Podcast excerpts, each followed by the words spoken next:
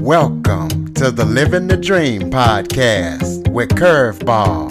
If you believe, you can achieve.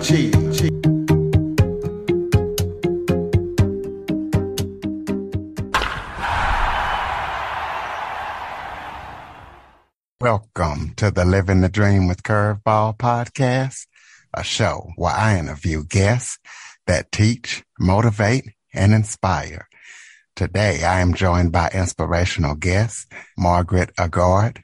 Margaret is an award winning author, a former executive in the high tech industry.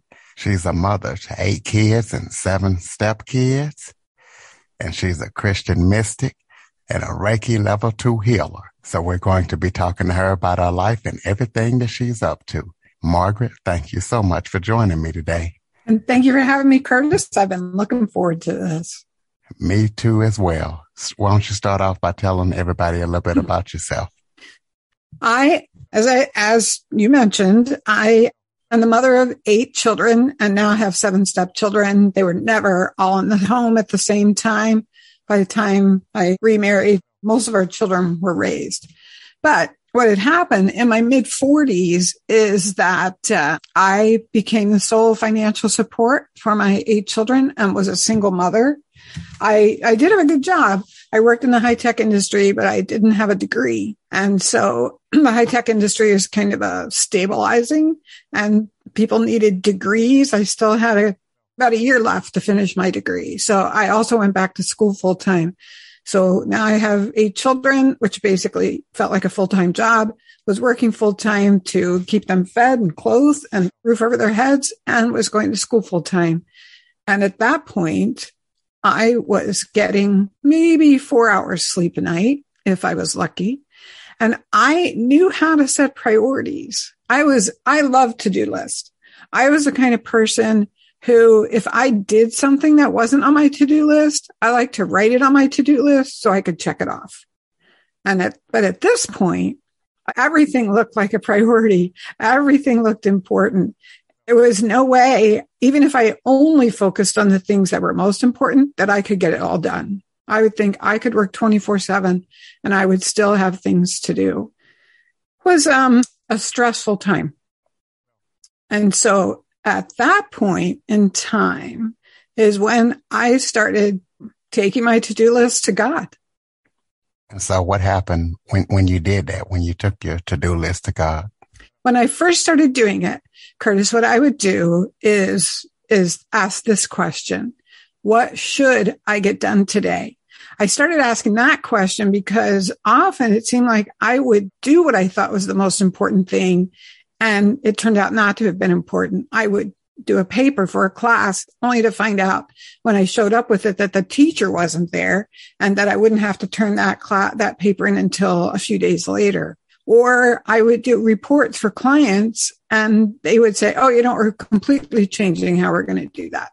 And it just seemed as if if I only knew the future, I would know what to do. And so that's when I started thinking, well, who knows the future? I think God. So I started asking God, take my to-do list every day and just look at it and listen to that still small voice. Some people think of it as spirit or intuition, whatever way works for people. That's what I was doing. I would just look at it and think, okay, I don't have to do this. I don't have to do this. I have to do something, I, but I should do this other thing. And I did that for a while. And within a short time, all of a sudden, my life just became so much easier. I, if I only did what was on the list that I felt that morning that I should do, I was finished every night by about eight o'clock. I could just sit down and relax, enjoy time with my children, which hadn't been happening even a couple of weeks before. And I started doing more helpful things for other people. So it seemed as if God was helping me get my life in order. And at the same time, he was putting it in a new direction. So what happened is I got more sleep, got more done and had a lot less stress. Speaking of stress, tell us about your time as a executive high tech in the high tech industry. Tell us about that and kind of what you did. Give us a brief description. when I started in the high tech industry, I, I was programming, but eventually I went into sales because it seemed as if people often weren't getting the right software. They didn't know how to figure out what they needed. And so for, I started doing sales, business to business sales. And I actually in the construction industry, my dad was a contractor you know, a commercial contractor. And so I knew a lot about how that worked. And eventually I ended up as an executive, you know, sales management and then a regional manager for sales. I didn't go much higher because I was trying not to travel. I needed to be home with the children at night. Sometimes, Curtis, I thought, now if I just had a wife, I could travel. I could make even more money. But I was the wife and the mother. Well, tell us about you're you're also a Christian mystic and a Reiki two level or Reiki level two healer.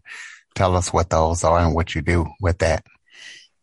It's interesting because I heard someone else call themselves a Christian mystic and I looked it up and I thought, oh, I'm that too. A Christian mystic is a person who seeks to spend all their time in the presence of the divine, who basically invites God to be part of their life constantly. And that's what I'm doing. When I say every day, what do you, it's changed now. Instead of saying, what should I do? I say, what do you want me to do, God? And then my life even changed faster and better. And then throughout the day, I'm just paying attention to whether or not I'm feeling love for people.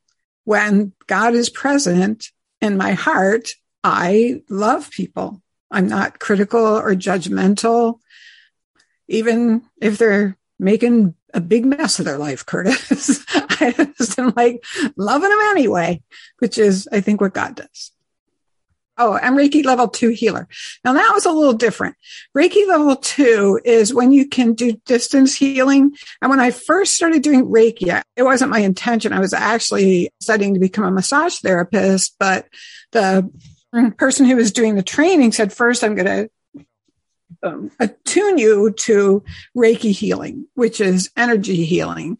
And and I actually felt it. I actually felt I put my hands on people's head. I could actually feel energy and they would tell me they could feel it. And I thought, well, you know, I guess that's like electricity. You know, you can't really see electricity and if you've ever used a tens machine on your on your body you put maybe two points and and you can kind of feel the electricity going through your body. And that's what happens when i do reiki healing. I'm connecting to some kind of energy force. And as i put my hands on people that force will flow throughout their body. That's what they feel. They feel warmth and healing and then at some point in my life, I thought, hmm, is this Christian? Should I really be doing this?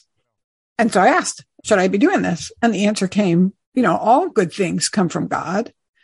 And as Christians, we seek after good things. And that is exactly what Christ was doing. He would touch people and they would be healed. And Reiki level two means you can do distance healing. You actually can send that healing energy. And, you know, Christ did that. So I think, well, it must be, it must be okay. It must be Christian. Tell us one prayer that can improve almost any relationship. Good question. So what was happening, Curtis, is I had a 15 year old who I loved but didn't like much because he was just arrogant and demanding and critical and just ugh. and so one day i said to heavenly father god i don't know i don't know what to do with about this boy and he said well, I want you to pray to see him as I see him and to love him as I love him.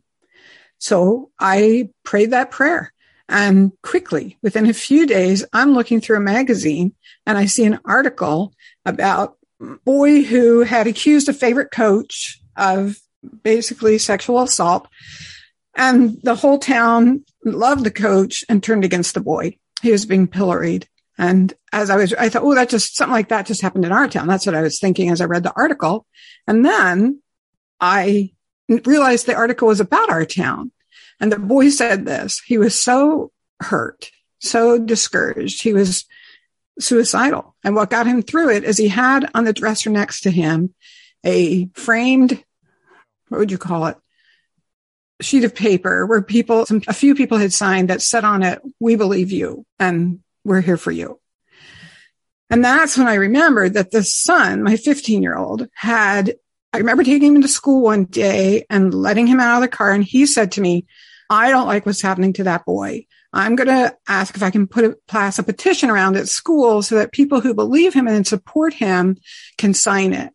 And then when I picked him up that afternoon, he said to me, he was so angry. He said, principal said I couldn't pass the petition around because he didn't want this talked about anymore at school. It was a legal matter and we needed to just not be talking about it at school. So he said, I got a few of my friends, we signed it and we gave it to the boy. And as I read that article, I realized that's how God saw my son as someone who would see a hurting person and would do what he could to help them. It, it completely changed how I saw him. And since that time, I have often prayed that prayer. And what I feel come into my heart is God's love for people and why and how he loves those particular people. Tell us about your books. Tell us about what readers can expect when they read them and where to purchase them if you go to my website, inhisfootsteps.com, I have the links to the two books that are out now. The first one is the to-do list. And honestly, it takes like five minutes to explain how to do this. But what's in the book is what happened when I started doing this and how my life changed and what I learned. Like that story that I just told about my son is in that book, as well as other similar stories. And then the second book is about missions. So the difference between you know, living your life for God at home and living your life for God on a mission is you don't have anything to do on the mission except what God needs you to do. So that was fun. My husband and I really enjoyed those and learned a lot, learned a lot about prayer, learned about why it, prayers need to be specific, learned a lot about why God would often have me do things that I thought were humiliating, uh, only to find out it was a blessing for people. and so that's what that book is about. The third book, which isn't done yet, is about my marriage to Parker, it became a healing marriage to all of our family. And there's a little pop up that comes up. It doesn't cover the whole screen. It's kind of off to the side that says, you know, sign up for my newsletter. And that newsletter goes out once a month. It has inspiring, one inspiring story and it will let people who are on the newsletter list know when the third book is available. Besides that third book, do you have any upcoming projects that people need to know about? No, I'm committed to getting that book finished. You know. Well, that was a pretty uh, yeah. straightforward answer there. Yeah. so, inhisfootsteps.com, give out any social media links that you might want people to connect with you and keep up with everything that you're doing. They're actually on the bottom of that page. If you go there, there's also some stories that are on the on my blog and there are links to my Facebook page, my Instagram account, my Twitter account, and my YouTube account. Okay, close us out with some final thoughts. Anything that you want to touch on that I might have missed? I can't think of anything, Curtis, except to say I hope people will try this. And some people will say, I'm so busy, I don't have time for that. And to me, that's like saying my house is too dirty. I don't have time to have a cleaning woman come in and clean it what will happen if your life is overwhelming is it will stop being overwhelming and you will find a life of true purpose that you love. Yep. Give that to do list to God in his footsteps.com. Be sure to follow, rate, review, share this episode to as many people as possible. And Android listeners, go to the Google Play Store and download the Living the Dream with Curveball podcast app. Margaret Agard, thank you so much for joining me today. Thank you for having me, Curtis. For more information on the Living the Dream podcast, visit www.djcurveball.com. Until next time, stay focused on living the dream.